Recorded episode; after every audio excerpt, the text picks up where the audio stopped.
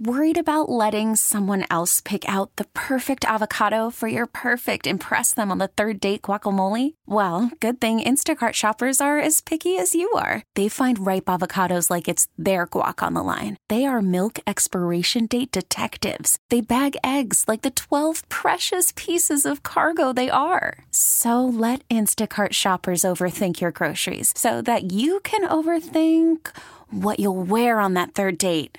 Download the Instacart app to get free delivery on your first three orders while supplies last. Minimum $10 per order. Additional terms apply.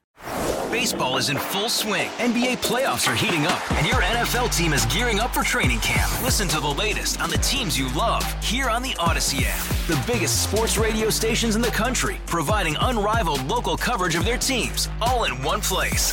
Exclusive interviews with players, coaches, and team executives, streaming live and always available on demand. Stay in the know with your favorite teams right here on the Odyssey app. This is a KDKA radio time capsule. Now, the CEO and president of the Heinz History Center, Andy Masick. For 50 years, Mr. Rogers' messages of kindness, compassion, and learning have inspired audiences around the world. Fred McFeely Rogers was born in Latrobe on March 20th, 1928. As a child, he had an interest in music and eventually went on to earn a degree in composition from Rollins College in Winter Park, Florida in 1951. After working for NBC for 3 years, Rogers left commercial television and accepted a position at Pittsburgh's WQED. For the next 7 years, he worked as a producer and puppeteer on The Children's Corner. On February 19, 1968, the first national broadcast of Mr. Rogers' Neighborhood aired.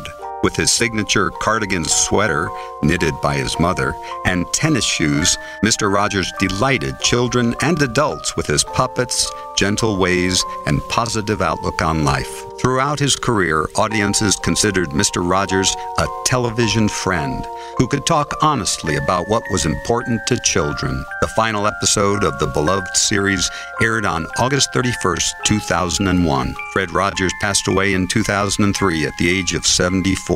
You can see the original set and puppets from the legendary show in the Mr. Rogers' Neighborhood exhibition at the Heinz History Center.